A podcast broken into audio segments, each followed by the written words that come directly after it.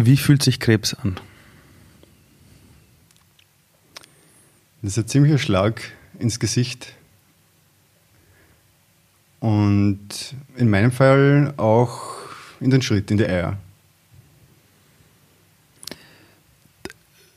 Wenn man das erste Mal erfährt, dass man Krebs hat, ähm, ist die Diagnose, dass was wehtut oder man spürt man irgendwas im Körper davon? Außer wenn man dann Schmerzen hat, aber, aber nimmt man sich selber anders wahr? Das, also leider kann ich das nicht so allgemein beurteilen. Ähm, in, in meinem Fall war es so, dass ich es beim ersten Mal ja gar nicht wirklich bewusst wahrgenommen habe. Äh, ich hatte ja keine Schmerzen und äh, mir ist eher, eher zufällig aufgefallen, äh, dass ein Hoden einfach dicker war als der andere. Und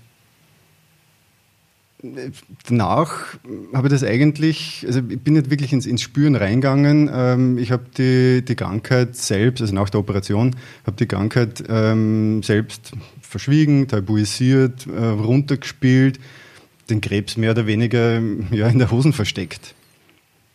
Du hattest, so wie du es gerade gesagt hast, ähm, Krebs in den Eiern oder, oder quasi äh, bei den Hoden.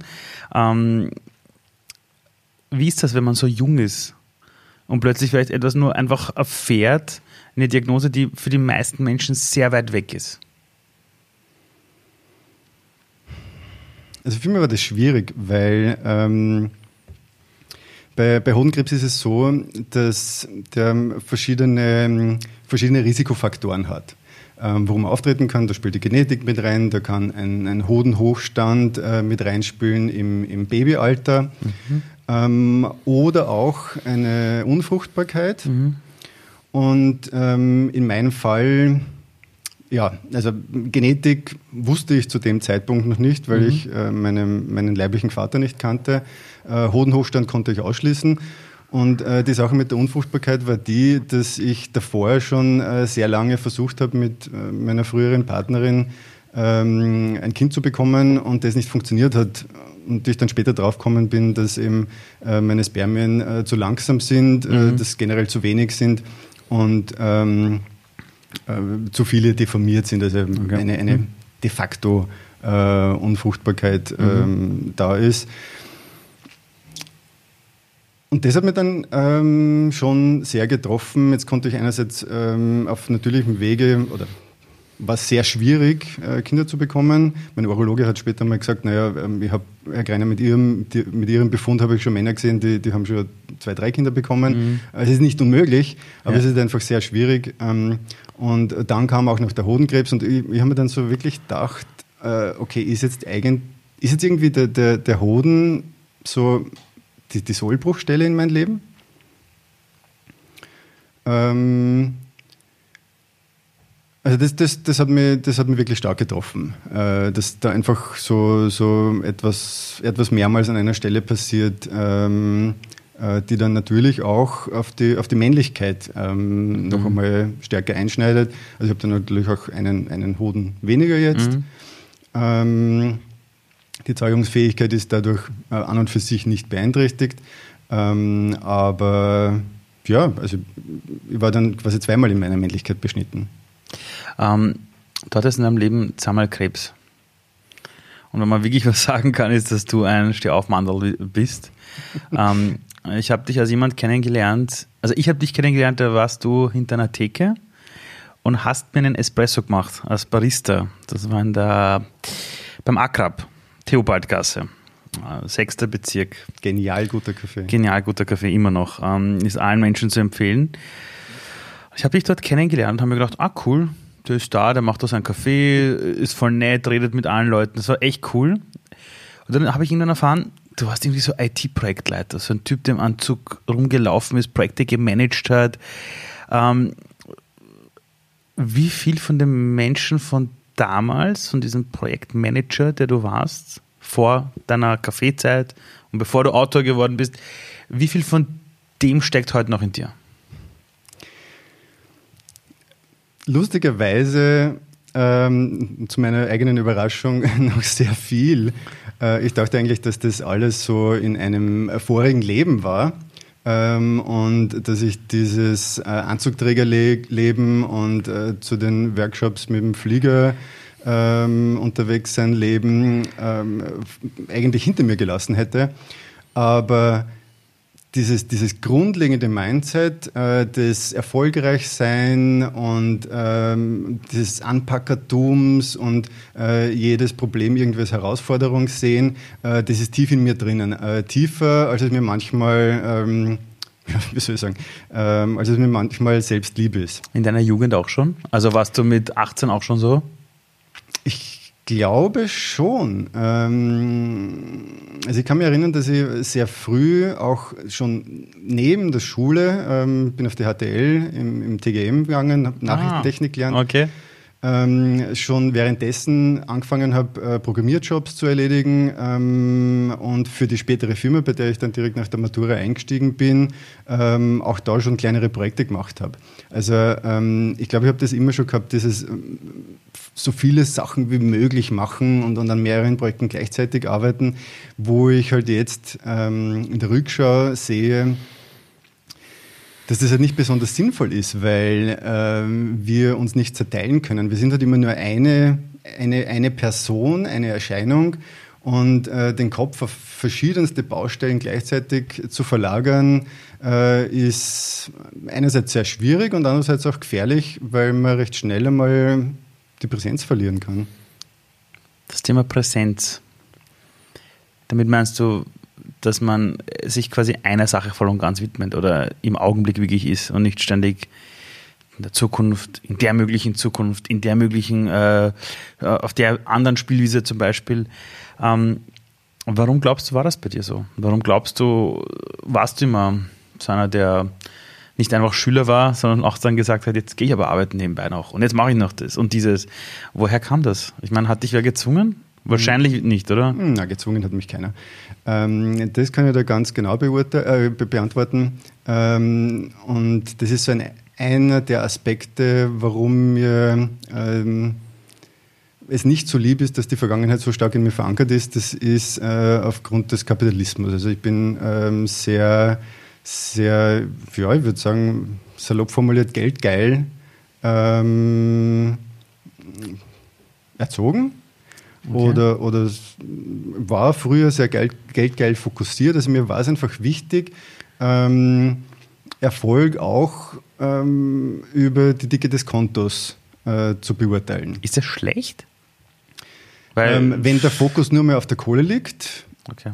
und äh, das war es bei mir auch, Mhm. Dann, ja, ob es schlecht ist, also ich würde es für mich nicht mehr als sinnvoll erachten. Mhm.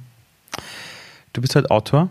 Du hast ein Buch geschrieben, wo ich weiß, dass viele, die es gelesen haben, sehr berührt waren. Ich habe von vielen Menschen gehört, dass es sehr gut geschrieben ist. Also, dass man merkt, das hat ein Autor geschrieben, jetzt nicht nur jemand, der sagt, dass ich mache einfach mal. Dankeschön. Als dein Buch erschienen ist, ist meine Mutter einen Monat davor verstorben an Krebs. Und ich habe mich bis heute nicht getraut, das Buch zu lesen, weil ich einfach nicht konnte.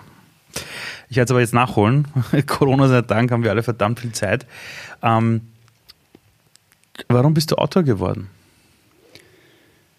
Ähm, vorweg noch also zum Buch, weil du gesagt hast, du hast das noch nicht gelesen. Also ich, ich, ich verstehe es. Ähm, ich habe jetzt auch schon mittlerweile sehr viel Feedback erhalten, sehr viele Leserbriefe mhm. oder auch im direkten Gespräch ähm, nach Buchpräsentationen, nach Vorträgen, wo äh, die Leute sagen, dass sie das Thema zu stark berührt und, mhm. und manche haben auch aufgehört, das Buch zu lesen. Okay. Ähm, ähm, ich verstehe es voll und ganz, weil mhm. ich in dem Buch halt einfach eine, eine, eine Sprache wähle, so wie ich es jetzt auch mache, ähm, wo ich nichts mehr tabuisiere, wo ich alles offen sage und ähm, komplett ehrlich bin und wo ich zuerst gesagt habe, eingangs, äh, dass ich beim, bei der ersten Krebserkrankung nicht, nicht ins Spüren reingegangen bin. Ähm, bei der zweiten und vor allem dann bei der Arbeit am Buch äh, bin ich reingegangen ins Spüren.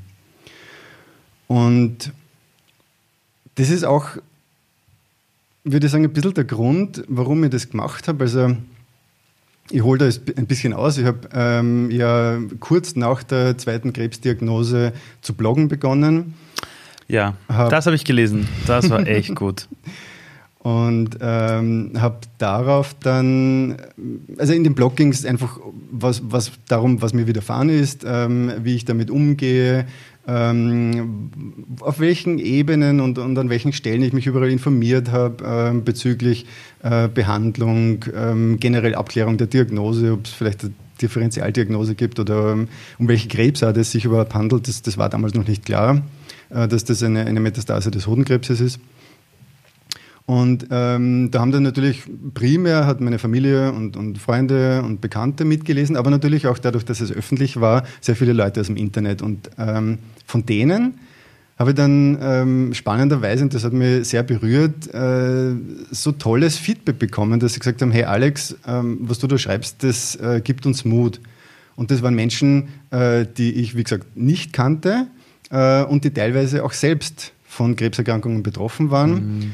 Und äh, so ist dann auch diese, diese Idee entstanden, okay, wenn ich mit dem, mit meiner Herangehensweise ähm, und mit meiner Sprache äh, Menschen so berühren kann, dass sie in sich die innere Stärke äh, zur Bewältigung von Krisensituationen anzapfen und aktivieren können, äh, dann mache ich das. Das Buch nennt sich Als ich dem Tod in die Eier trat. Und ich habe eine Bekannte, die sehr viel liest und die hat eben zu mir gesagt, es ist ein Thema, das den Menschen Angst macht, aber es ist ein sehr lebensbejahendes Buch, wo du es interessanterweise auch geschafft hast, sehr pragmatisch aber an das Thema ranzugehen. Du hast mir erzählt, dass du in deinem Leben mal so eine Art Notfallkoffer, einen virtuellen, dir zusammen gebastelt hast, wo du mir vorhin so erzählt hast, das ist so eine Ansammlung von Toolsets oder einfach Dingen, die du in deinem Leben gelernt hast, die du immer bei dir in dir trägst quasi und die du immer wieder abrufen kannst. Wie kann man das, sich das vorstellen? Also was ist da so drin in so einem Notfallkoffer? Also in den Notfallkoffer sind, sind ganz einfache Sachen drinnen, wie ähm, das, das, das primärste und, und, und das beste Element der Selbstberuhigung, äh, wie zum Beispiel das Atmen. Äh, mich auf meinen Atem zu konzentrieren und äh, zu schauen, wie ich atme, den Atem zu spüren, wo spüre ich ihn, ähm, verändert den Körper und äh, verändert die, die Stresshormone, die aktuell äh, in der Blutlaufbahn äh, zirkulieren, die auch im Gehirn sind. Ähm, und darüber kann ich mich selbst am, am schnellsten und am einfachsten beruhigen. Und ähm, das geht natürlich dann weiter in, in Meditation, ähm, also so, so, Meditationen äh, von YouTube gibt es mhm. einige. Ich habe mir aber auch äh, von, ich habe damals bei der zweiten Krebsdiagnose dann meine frühere Psychotherapeutin angerufen und äh, gefragt, na, ob sie mir da jetzt nicht in dieser Akutsituation noch geschwind helfen kann.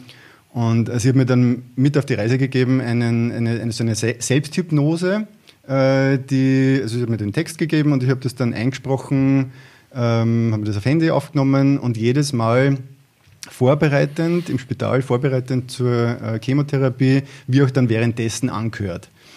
Ähm, wow.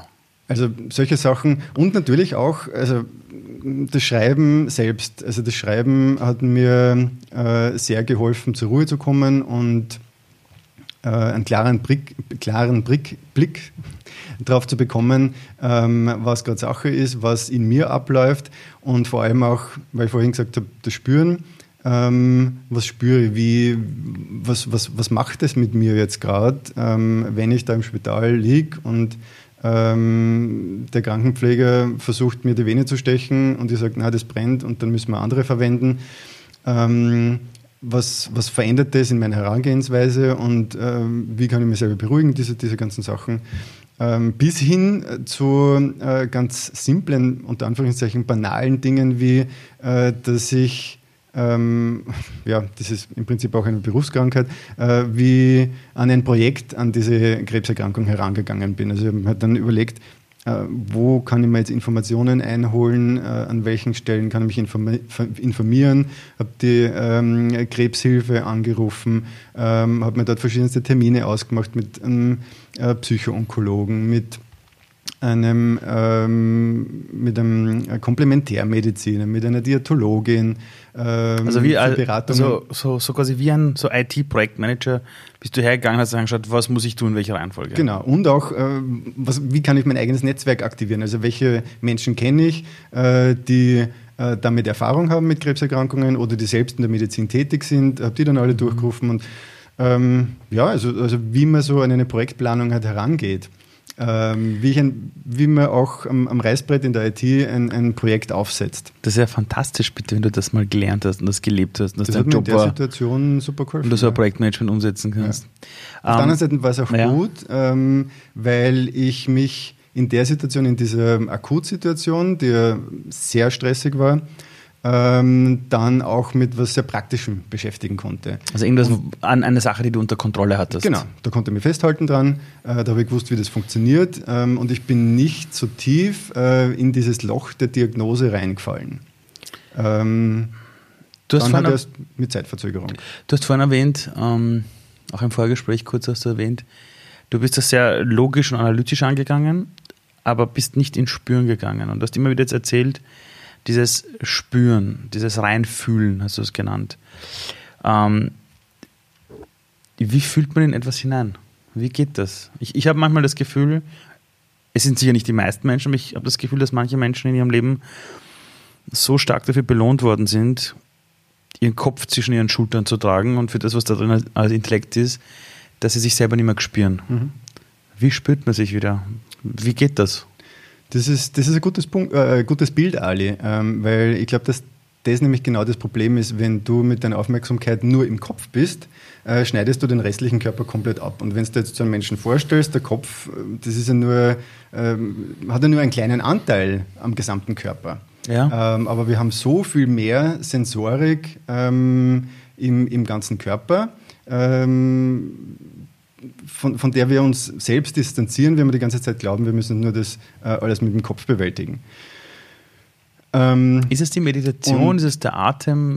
Wie ändere das, ich das? Für mich ist das, ähm, ist das beste Instrument der Atem ähm, und auch ähm, das vielleicht sogar noch, noch mehr, die, die Beruhigung. Also mich, mich rausnehmen aus dem Tun, mich rausnehmen aus, ähm, auch aus dem Umfeld, mich rausnehmen aus all den Eindrücken, die auf mich einprasseln ähm, und versuchen wirklich nur zu mir zu gehen, zuerst halt über den Atem mhm. und dann zu schauen, unter Anführungszeichen, ich mache das immer mit geschlossenen Augen, äh, in mich hineinzuschauen äh, und, und versuchen wahrzunehmen, äh, was ist da jetzt, wie, wie ist mein Kontakt mit dem Boden, ähm, was spüre ich in den Füßen, was spüre ich in den Fingern, ähm, wie läuft meine Atmung, ähm, was ist gerade mein Puls los, äh, und dann, wenn ich da merke, zum Beispiel, ähm, ich habe sehr oft Herzklopfen, war auch schon bei unzähligen Ärzten, auch während der Chemo, haben wir gedacht, ja, um Gottes Willen, jetzt ist auch noch irgendwas mit dem Herzen. Äh, nein, das passt alles. Äh, das EKG ist wunderbar. Ähm, ich denke mir dann oft, vielleicht bin ich, oder vielleicht habe ich jetzt eigentlich erst gelernt, meinen, meinen, meinen Herzschlag zu spüren. Ah, und jetzt spürst du und hast natürlich Angst, dass was los ist, weil du genau. ihn spürst. Ja, das ist schräg, ja. Und ähm, eben, was ich sagen wollte, ist, wenn ich sowas spüre, egal ob es der Herzschlag ist, ob es die Atmung ist, ähm, ich verändere es nicht, sondern ich nehme die Situation ähm, und die Sache einmal so an, wie sie ist. Mhm. Und dann passiert ganz oft Folgendes, äh, durch die Fokussierung und durch die Beruhigung verändert sich das wieder. Und äh, wenn die Atmung vielleicht zuerst irgendwie okay. gedrückt ah, war okay. ähm, mhm. oder der Herzschlag total schnell war, äh, dann normalisiert sich das und pendelt sich von, ja, wie von selbst wieder ein. Diese Toolbox, von der du sprichst, ähm, die ist ja in deinem Leben ja entstanden als eine Antwort auf Krisen. Genau. Macht es aber Sinn, in seinem Leben auch im Vorfeld schon so eine Toolbox zu haben, die man auch in Nicht-Krisenzeiten immer wieder mal nutzt? Das wäre natürlich sinnvoll, ähm, aber die wenigsten Leute werden, werden sowas machen. Also, äh, um, um ganz ehrlich zu sein, ich komme aus dem Projektmanagement und da, und da machst du automatisch, äh, geht es ja da auch um, also ein Teilaspekt vom Projektmanagement ist das Risikomanagement.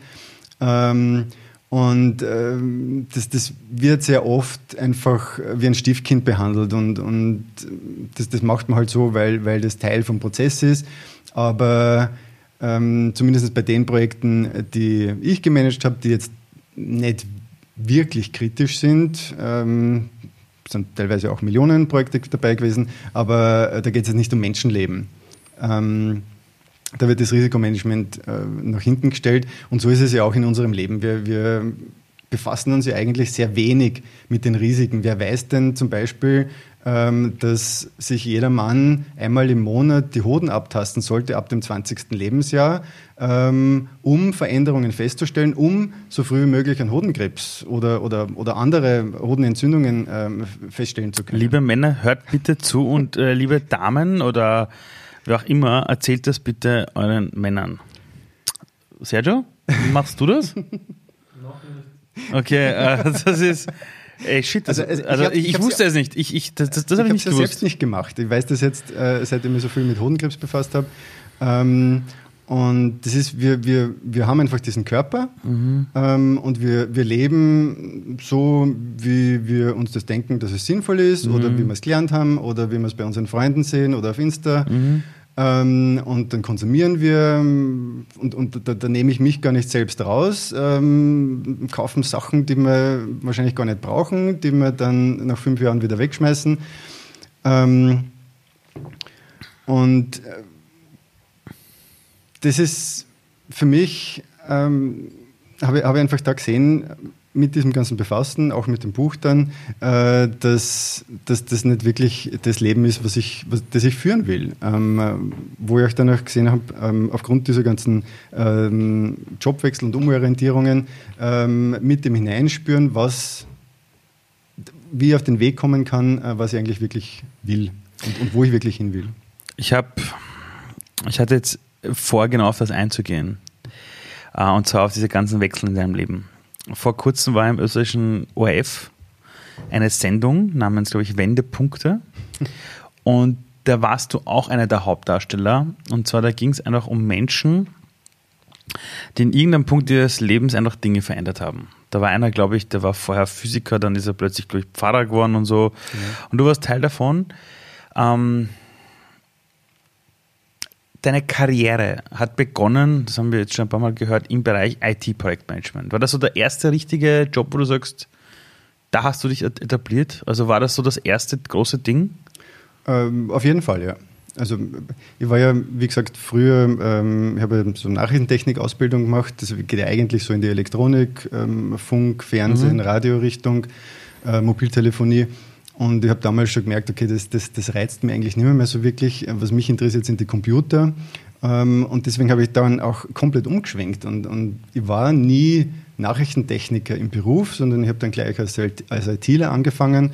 Und äh, weil du dieses schöne Wort Karriere angesprochen hast, ähm, das ging dann auch steil, steil bergauf. Also ich habe innerhalb von zwei Jahren, äh, nachdem ich in der Firma angefangen habe, ähm, gleich ein Entwicklerteam und Entwicklerinnen-Team gehabt äh, zu den Hochzeiten, äh, wo wir verschiedenste Projekte in, in, in ganz Europa ähm, programmiert haben für, für KMU und, und Großkonzerne.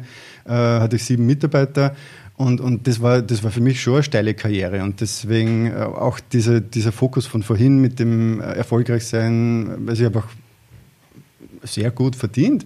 Ähm, was ich nicht schlecht reden möchte, weil äh, das erlaubt mir dass ich in den letzten Jahren oder jetzt in den vergangenen Jahren halt mich darauf fokussieren kann, äh, was mir wirklich wichtig ist. Zuerst war es der Kaffee, ähm, da wollte ich mir selbstständig machen als, als Kaffeetrainer und als Sensoriktrainer. Und äh, jetzt äh, ist es die, die Schriftstellerei, primär äh, dieses Buch.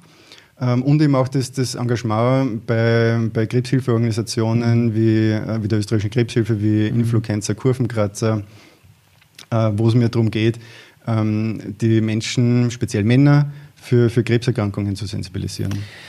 Ähm, als du aus dem IT-Projektmanagement raus bist, war das damals schon der war das damals schon wegen dem, wegen dem Krebs der Grund, warum nee. du darauf bist? Nein, Sondern? Gar nicht.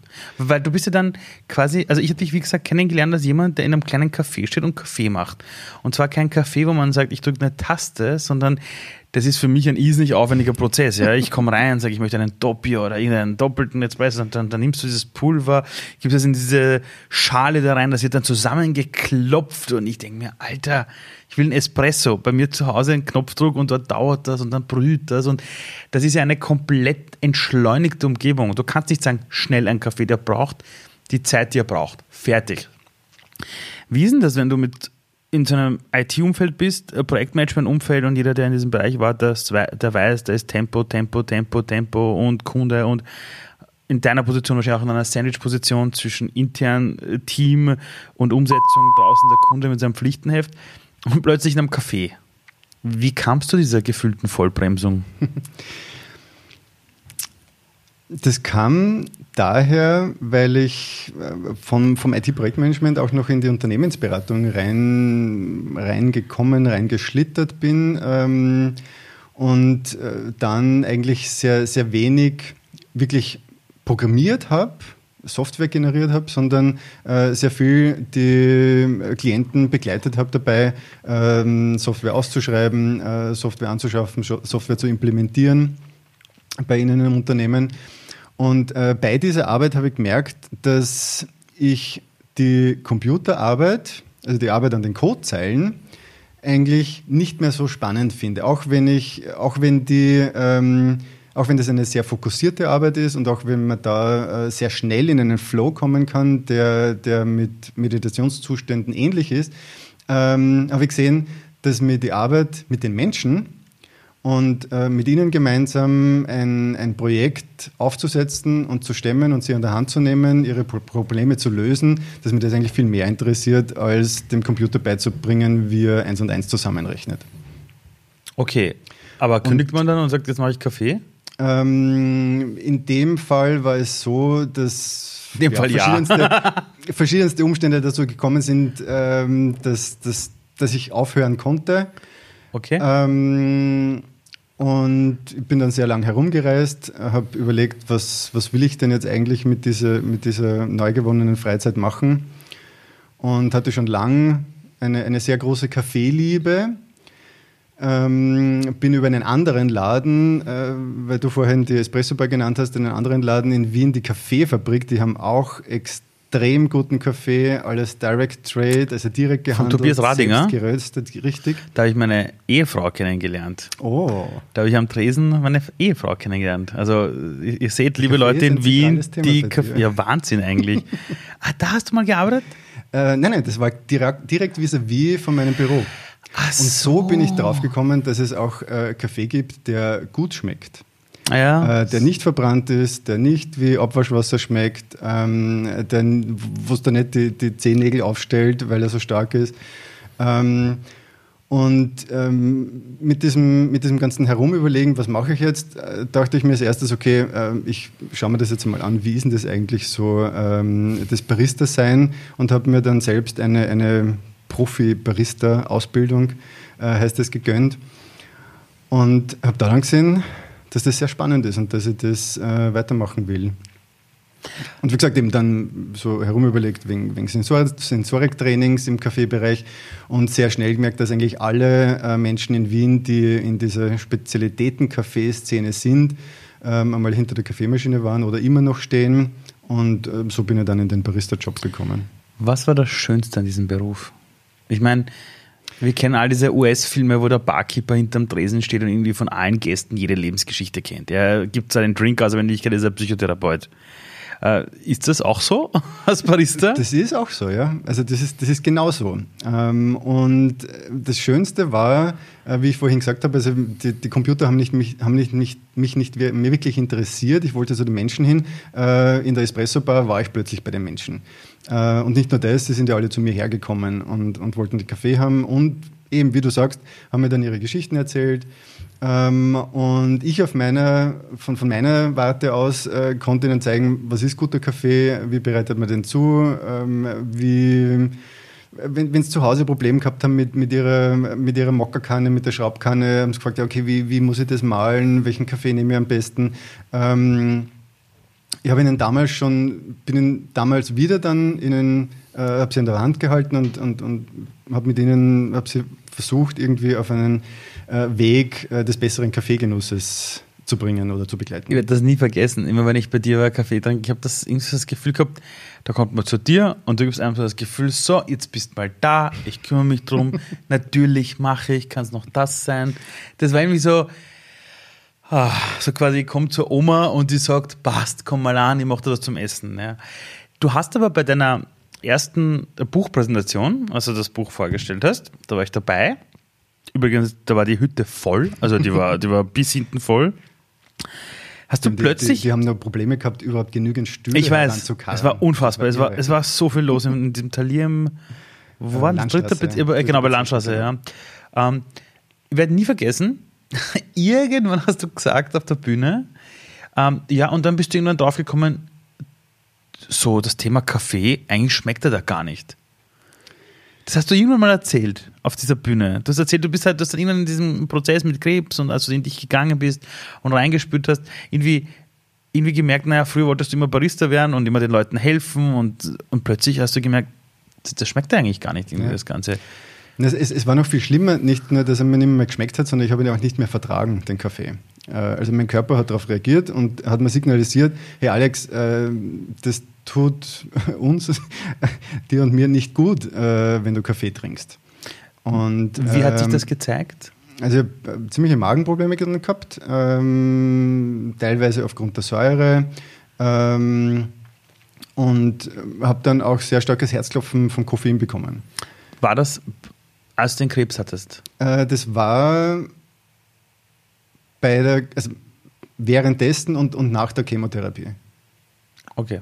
Also die Chemotherapie, äh, die dürfte da ähm, Prozesse, ähm, so systemische Therapieprozesse in meinem Körper verändert haben, dass ich äh, keinen Kaffee mehr vertragen habe. Okay.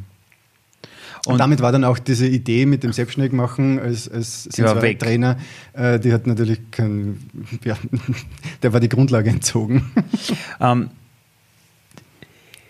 du hast auch erzählt, dass diese zweite Krebsdiagnose, ich meine, oder, oder, oder du musst, du musst anders an. Da war die erste Krebsdiagnose und das war dann irgendwann geheilt. Oder? Irgendwann hast du diese ganzen Dinge gemacht. Also ich hatte es die abgearbeitet. OP, Operation, ein Hodentumor, äh, ein, ein Hoden ist entfernt worden. Ja. Ähm, und in den, in den Kontrolluntersuchungen ist festgestellt worden, dass ich keine Metastasen habe. Okay. Genau. So, dann äh, war eine Zeit lang alles wahrscheinlich so wie gehabt, oder? Genau. Und dann ist aber was passiert. Und ich möchte das ganz kurz nur aus meiner Sicht äh, erzählen. Äh, Du warst eines Tages bei uns zu Hause und kamst rein mit einem Gips. Weißt du noch? Und ich Mit habe so mir. einer, mit so einer ähm, Schulterorthese. Ja, also, gelagert. na, genau, es hat für mich ausgesehen wie eine Art Gips. Und ich denke Ja. mir, oh shit, hat er sich die Hand gebrochen, was ist denn Ja. da los? Und plötzlich erzählst du, das ist ein Ding, das deine Hand schützt, weil du hast eine Krebsdiagnose. Ja. Und du warst ziemlich gefasst. Ich wusste ehrlich gesagt absolut nicht, wie soll ich damit umgehen. Also ich habe mir gedacht, Alter, damit habe ich jetzt nicht gerechnet. Ja. Ähm, wie ist das entstanden, das zweite Mal? Wie bist du da drauf gekommen? Also das zweite Mal, das war natürlich nicht mehr so, so zufällig, ähm, wo ich eines ja, zufällig was ertastet habe äh, und dann verunsichert war und dann Krebs diagnostiziert wurde. Das zweite Mal war krasser und ähm, vielleicht war ich auch deswegen gefasst, weil du das jetzt angesprochen hast, äh, dass es sich für mich ein bisschen angekündigt hat. Also ich habe ähm, ein Jahr nach der Hodentumoroperation habe ich im Urlaub, damals war ich äh, mit, mit einem sehr guten Freund von mir, mit meinem besten Freund, ähm, an der Nordsee zum Windsurfen. Okay. Äh, Entschuldigung, nicht zum Windsurfen, zum, zum äh, Kitesurfen äh, ja, Kite, ja. äh, Kitesurfen und ähm, ich habe plötzlich wahnsinnig starke Schmerzen in der, in der rechten Schulter bekommen. Die waren, die waren so irre, dass ich ja, gefühlt wahrscheinlich nur eine Stunde geschlafen habe in der Nacht. Wow, okay. Ähm, habe nicht gewusst, woher das kommt. Dachte äh, zuerst an eine Arbeitsüberlastung, weil ja die, äh, das Kaffeemachen an der Espressomaschine auch eine manuelle Tätigkeit ist und ich die Zeit davor äh, sehr viele zusätzliche Schichten, das war gerade Sommerzeit, sehr viele zusätzliche Schichten äh, geschoben habe. Ähm, und diese Schmerzen, die waren dann wieder weg. Ähm, am, am, das hat so eineinhalb Tage gedauert, dann waren sie wieder weg. Und sind aber dann äh, in zyklischen Abständen wiedergekommen. Zuerst so nach sechs bis acht Wochen, dann nach fünf bis sechs Wochen, dann so nach drei bis vier Wochen. Das hat sich immer wieder verkürzt, das Intervall. Nicht mehr so stark, aber doch deutlich erkennbar. Und ähm, was mich dann ein bisschen wahrscheinlich so im Retrospektiv äh, ein bisschen vorbereitet hat auf diese zweite Krebsdiagnose ist oder war, äh, dass meine Tumormarker während dieser Zeit ähm, auch langsam gestiegen sind.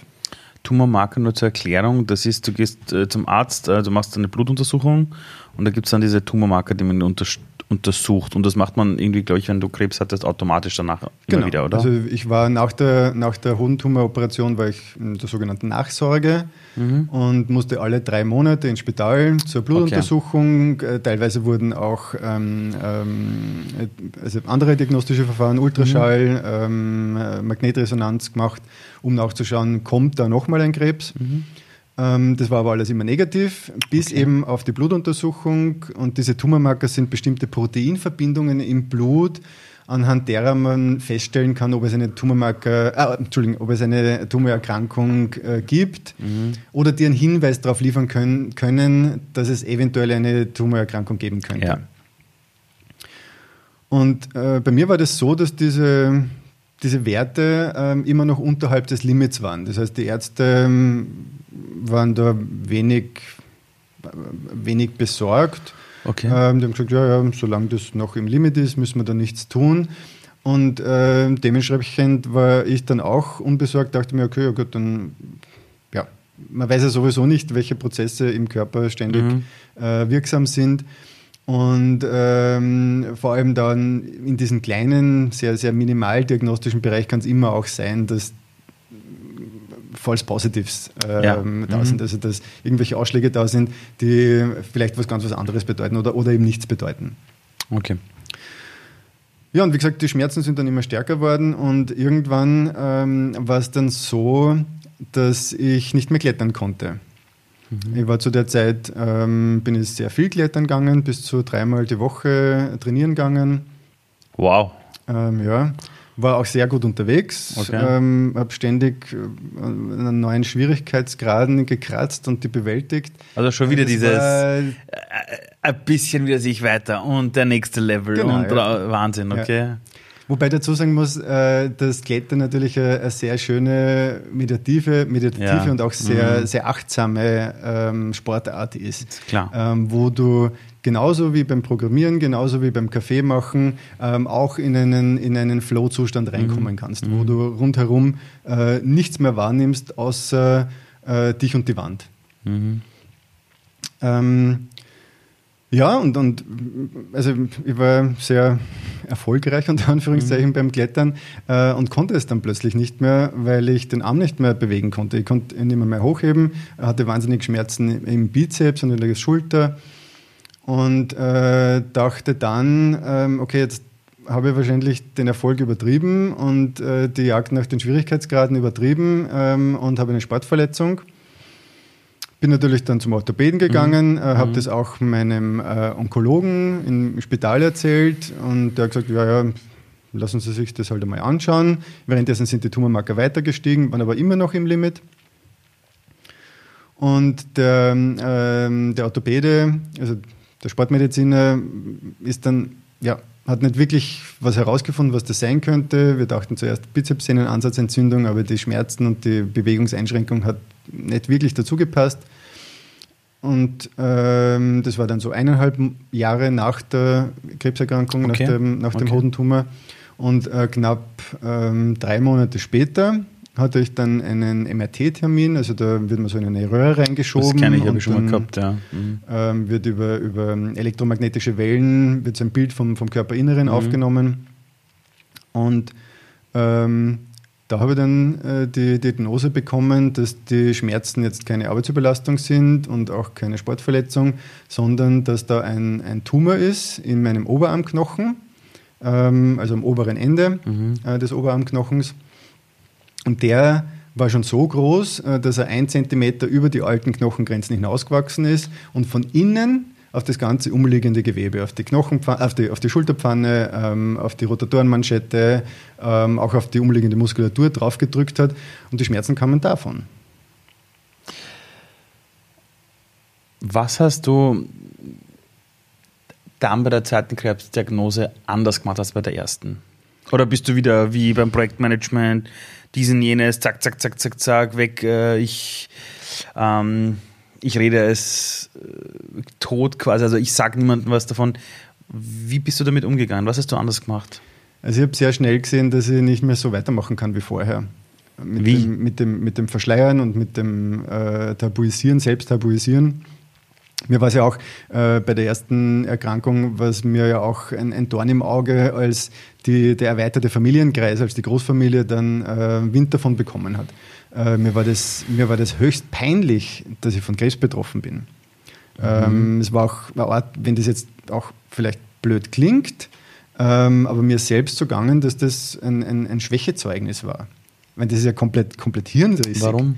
Ähm, Warum Schwäche? ähm, weil in meinem Denken von früher ähm, hat, hat Krankheit keinen Platz gehabt. Ähm, Ich habe mich immer gesund ernährt, war immer sportlich, ähm, ähm, war eigentlich recht wenig in Krankenstand und wenn dann nur kurz. Ähm, ähm, Also eigentlich hast du immer gut funktioniert. also ich habe immer gut funktioniert, mein Körper hat immer gut mitgemacht. Ähm, ja, vielleicht habe ich auch Raubbau an meinem Körper irgendwie voll, vollzogen. Äh, das kann man jetzt so nicht sagen. Aber ich habe halt gemerkt bei der zweiten Diagnose, äh, dass diese Strategie der Bewältigung nicht mehr, mehr funktioniert, weil ähm, jetzt konnte jeder sehen, dass ich da was habe. Genau. Und, ähm, Und jeder fragt dich, hast du die Hand gebrochen, was Hast ist du die Hand los? Mhm. hast steil geklettert und so Ja. weiter.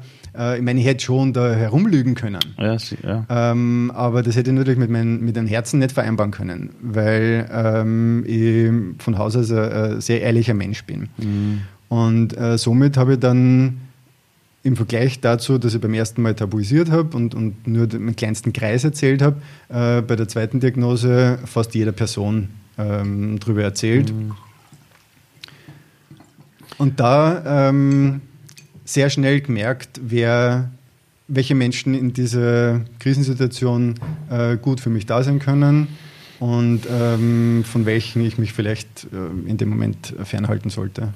Was hast du dann gemacht? Du hast ja dann vieles probiert. Also du, hast, du bist ja dann quasi ein Experte ja geworden für Selbstdiagnose. eigene Krankheit. Du, du hast auch bei der Buchlesung damals erzählt, du warst beim, bei der klassischen Schulmedizin, aber du warst doch ich, bei einem Pendler oder irgendwie so und hast eine lustige Geschichte erzählt von damals. Erzähl mal kurz. Ähm, also wenn, das ist, das ist so, so, ein- so ein ja, Kollateralschaden, wenn man, wenn man allen Personen erzählt, äh, dass man von einer Krebserkrankung betroffen ist, dann kommen sehr schnell äh, gut gemeinte Ratschläge und Tipps, ja, hey, da gibt es doch diese neue Behandlungsmethode und äh, ich kenne da jemanden, äh, der kann das eben mit Pendeln heilen und hast du den auch angeschaut, wo kommt denn der Krebs her, was bedeutet der eben? Denn, hast du da irgendwelche Themen aus deiner Vergangenheit und lauter so Geschichten. Ähm, auch im Hinblick auf dieses, auf dieses Bild, das wir seit den 1970er Jahren haben, diese, diese Krebspersönlichkeit, dass wir uns den Krebs mehr oder weniger selbst generieren oder, oder schwerwiegende Krankheiten, was natürlich kompletter Humbug ist. Ähm, aber das ist noch sehr stark in den Köpfen der Menschen äh, verhaftet. Okay. Und einer dieser Tipps, äh, die ich damals bekommen habe, ähm, war eben ein, ein Heilpraktiker, der herausfinden kann, was die Wurzel des Übels ist, warum ich diesen Krebs bekommen habe. Und äh, da wurde mir gesagt, ja, fahr einfach hin zu dem, du sagst Okay. ihm nichts, was du hast, warum du dort bist. Er wird das übers Pendeln selbst herausfinden. Okay. genau, okay, das dachte ich mir Also auch. so pendeln, so. Pendeln, also so, so, so eine Drahtkette und unten hängt ein Pendel dran äh, aus Messing oder Okay. keine Ahnung, ich weiß nicht mehr Okay. genau, was das für ein Metall war, irgendein Metall. Und dann äh, stellt er äh, dem Pendel Fragen, die das Pendel mit Ja oder Nein beantworten kann. Also er hält es dann quasi überm, überm, zwischen Zeigefinger und Daumen über dem Tisch und dann pendelt das, das Pendel entweder waagrecht oder senkrecht. Und, Und du äh, gehst da hin und hast ihm dann- nichts erzählt. Ich habe ihm nichts erzählt. Er hat auch selbst von sich aus gesagt, Alexander, erzähl mir nichts, was du hast. Das Pendel wird es rausfinden. Und er hat dann gefragt, hat der Alex das, hat der Alex das, hat der Alex das. Das Pendel hat immer gesagt, nein, nein, nein, nein, nein. Und äh, ich habe dann schon gedacht, so, Alter, okay, was, was, was wird das da jetzt? okay. Äh, bis er mich irgendwann mal gefragt hat, äh, hat, hey, warum bist du eigentlich hier? Und ich habe dann gedacht, so, okay, ja, ich bin hier, weil ich einen Knochentumor in der rechten Schulter habe. Und ähm, dann hat dieser Heilpraktiker das Pendel gefragt, äh, hat der Alex Knochenfresser? Und ich habe so gedacht, Knochenfresser? Was, was, was ist das jetzt? Auf jeden Fall, das Pendel hat Ja ausgeschlagen. Oh Wunder. Oh Mann, okay, das ist jetzt echt hart, ja. Das war echt hart. Und äh, ich habe dann seine, seine Tinktur bekommen, eben gegen diese Knochenfresser. Das war ein selber angesetzter Kräuter, ähm, Kräuteransatz. Mhm. Ähm, zwei Fläschchen. Keine Ahnung, das hat damals ein paar Euro gekostet, 30 oder so. Äh, und ich, ich sollte diese, diese Tinktur einnehmen. Wahnsinnig komplizierte Einnahmeprozedur gab es dazu. Ähm, und bis zu dem Zeitpunkt haben wir gedacht, okay, ähm, das war jetzt irgendwie das, was ich fast ein bisschen erwartet hätte, weil ich bin mit, mit so esoterisch-spirituellen Sachen, da bin ich immer sehr vorsichtig und, mhm. und, und ich, ich schaue mir es an, aber bin da sehr kritisch. Und ähm, meine Einstellung hat sich da halt bewahrheitet äh, bei diesem Herrn. Nur äh, dann kam es ziemlich dick. Er hat nämlich äh, beim Verabschieden gesagt, ja, nimm das jetzt einmal für einen Monat, aber währenddessen keine Untersuchungen und keine Therapie auf Seiten der Schulmedizin. Genau. Wow. Und äh, das war für mich ein absolutes No-Go. Weil ähm, nach, nach meinem Dafürdenken, also ich bin, bin einfach durch meine technische Ausbildung und generell von meinem Mindset her äh, eher der Wissenschaft zugewandt, ähm, war das für mich eine absolute Grenzüberschreitung und, und äh, ja, außerhalb seiner Kompetenz, irgendjemandem zu raten, mach keine Untersuchungen, keine Diagnostik und auch mhm. keine, fang auch keine Therapie an. Ähm, das das finde ich, das kann man einfach nicht bringen. Wenn man dein Buch umdreht, steht hier, ich hatte keine Lust auf Fremdbestimmung. Ich war stärker als der Krebs. Wie sehr hat dich äh, deine Geschichte mit Krebs und deine Erfahrung damit ähm, zu mehr Selbstbestimmung gebracht? Zu mehr Selbstbestimmtheit, zu mehr, was will ich vom Leben? Ich glaube sehr stark. Also es ist jetzt nicht so, dass ich äh, immer diesen Wunsch hatte, mag jetzt vielleicht romantisch klingen, äh, oder wäre romantische Geschichte, dass ich immer diesen Wunsch hatte, Autor zu werden oder Schriftsteller zu werden. Mhm. Ähm, aber ich habe gemerkt, während der Krebserkrankung, ähm, dass ich mit diesem Mittel ähm, was bewegen kann.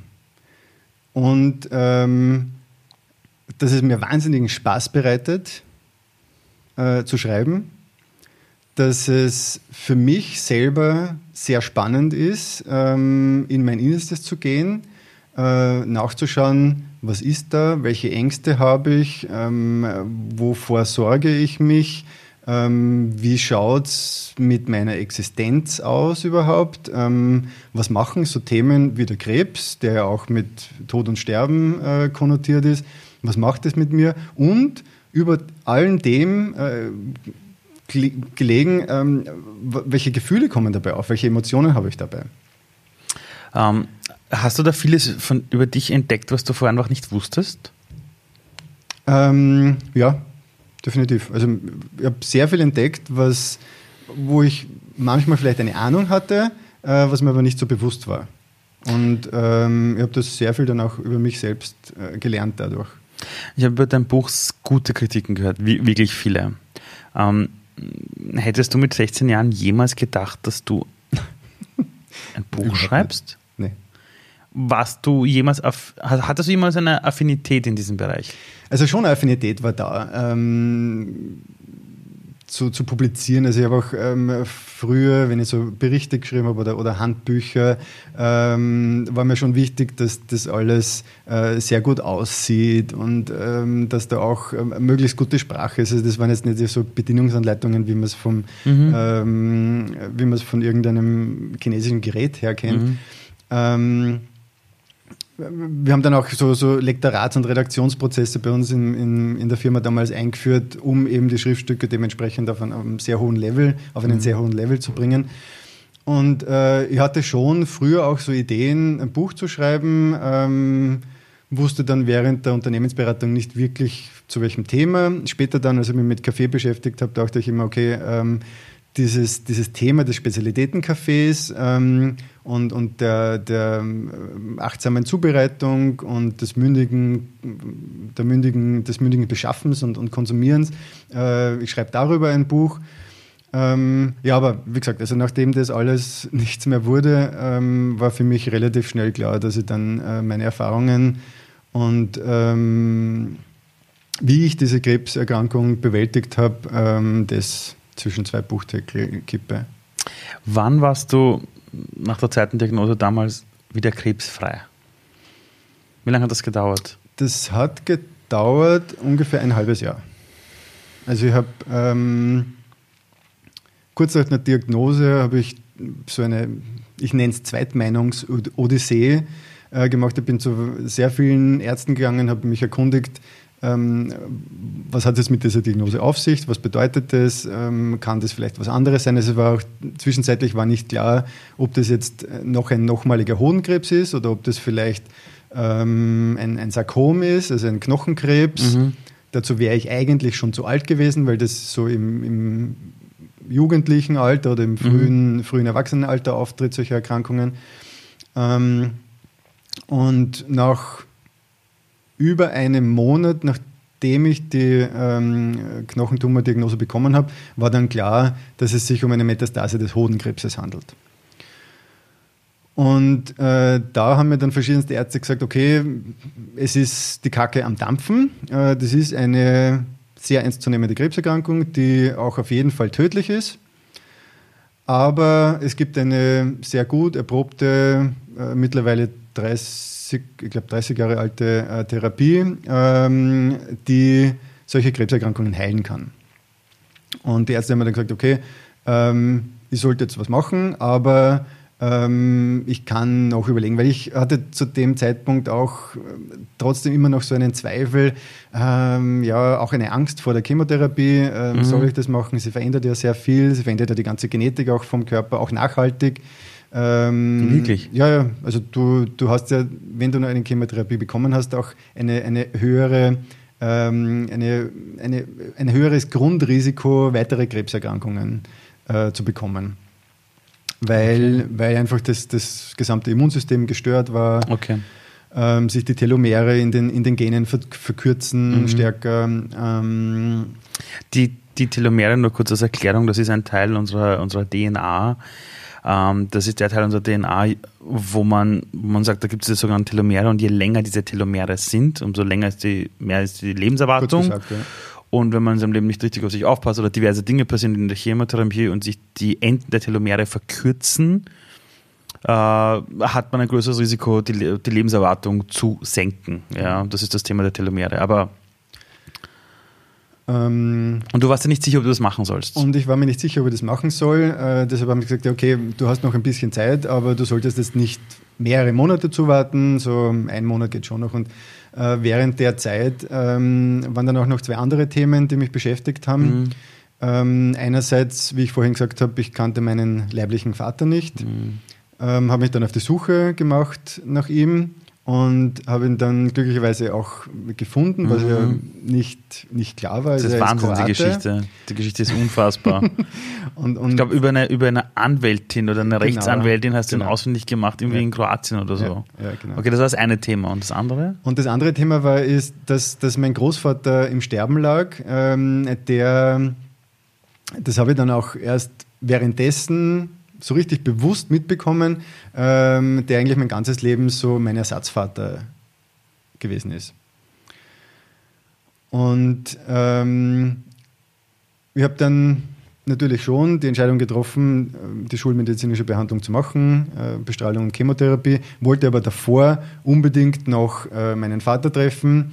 Und ähm, wie es, ja, keine Ahnung, das Schicksal oder das Universum oder mhm. der Zufall so will, mhm ähm, war das echt, das war ziemlich schräg. Ähm, ich habe meinen äh, leiblichen Vater getroffen, äh, mein äh, bester Freund ist mit mir damals runtergefahren. Ich konnte selber, dadurch, dass der Arm in der, in der Schulterorthese lag, konnte er selber nicht mehr, mehr Auto fahren, der ist mit mir runtergefahren. Und ich habe dann an einem Samstagvormittag meinen Vater getroffen, habe bei eineinhalb Stunden mit ihm im Kaffeehaus verbracht. In Kroatien. Zwei Kaffee getrunken, in, in Kroatien, genau. Zwei Kaffee getrunken. okay. Ähm, mehr Gefühl für ihn bekommen. Äh, wir haben uns auch, obwohl das eine sehr, sehr stressige Situation für ihn war, für mich äh, war es gut, weil er gesehen hat, okay, wer ist der Mensch?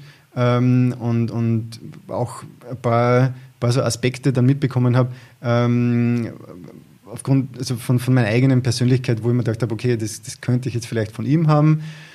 Ähm, wir haben halt dann auch uns am Schluss umarmt, was äh, sehr schön war und sehr, sehr innig war. Und wie ich dann zurückgekommen bin, äh, ist mein Großvater gestorben. Das heißt, deine Vaterersatzfigur ist verstorben, als du deinen Genau. leiblichen Vater getroffen hast. Ja. Gänsehaut. Und das war ihm alles so.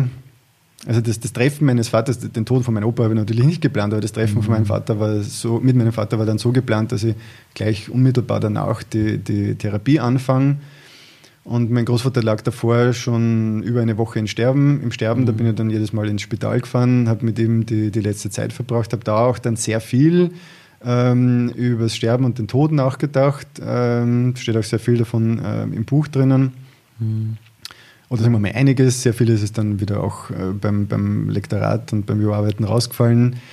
Ähm, und äh, nachdem ich meinen Vater getroffen habe ähm, und der Opa gestorben ist, ähm, habe ich gleich am nächsten Tag dann mit der, mit der Therapie angefangen. Also das war echt Wahnsinn. so, ja, da wird mir jetzt noch äh, Wusche im Kopf, wenn ich, wenn ich dran denke. Das- das- das ist wie aus war Film. irre. Ich weiß noch, ich, äh, ja, ich war damals bei dir im Spital. Ich habe dich ja mal besucht. Das war so ein schöner Besuch, danke. Und ich habe es unfassbar gefunden, dass du von uns allen dort am besten drauf warst. Das war so, also im Nachhinein äh, fast schon absurd, ja, aber es war nicht übertrieben, es war einfach so dieses irgendwo Lebensbejahen, das sich freuen, dass da einfach Menschen da sind und ähm, ich habe auch über dein Buch oft von den Menschen gehört, dass sie eben gesagt haben, es ist so lebensbejahend. Also du machst das zu, denkst dir, ah, alles ist irgendwie gut. Ähm, was würdest du sagen, ist das Leben? Also für mich ist das Leben nichts anderes als hinfallen und wieder aufstehen.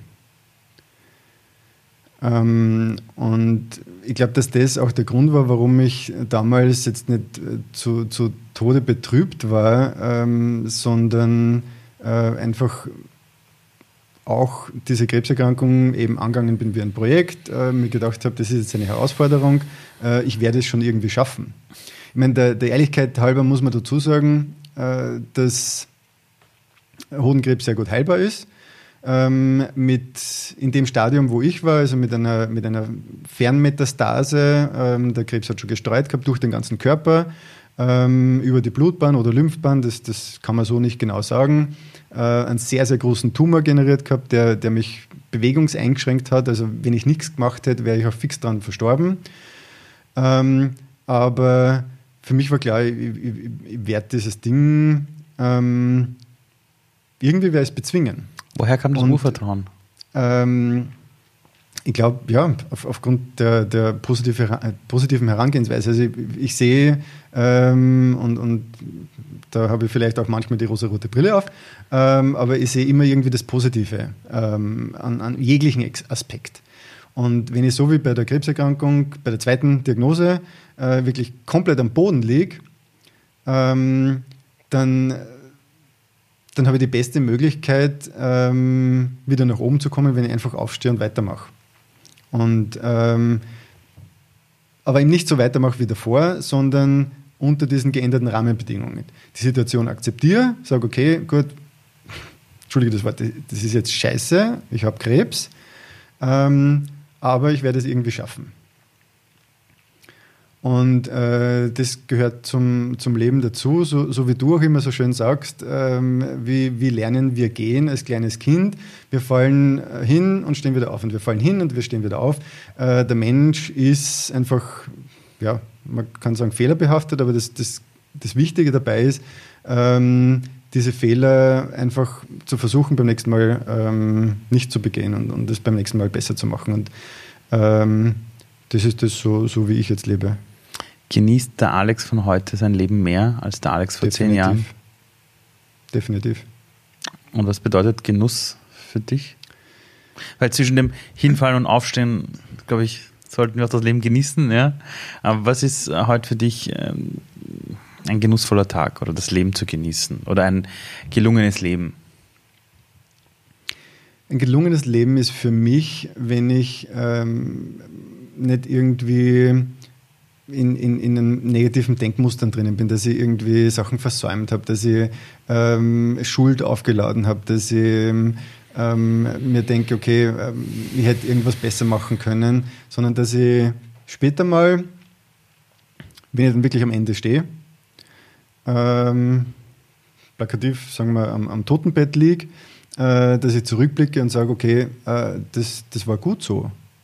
Das war gut so und ich habe alles mit den mir zur Verfügung stehenden Fähigkeiten, mit den mir zur Verfügung stehenden Ressourcen, äh, in den mir zur Verfügung äh, stehenden Rahmenbedingungen es so gemacht, ähm, äh, dass es gut ist. Vielleicht nicht so, wie es am besten wäre, aber so, dass es gut ist, dass ich damit ähm, gut leben kann. Und dass ich damit auch ähm, sozusagen gut aus dem Leben scheiden kann. Alex, danke. Danke, Ali.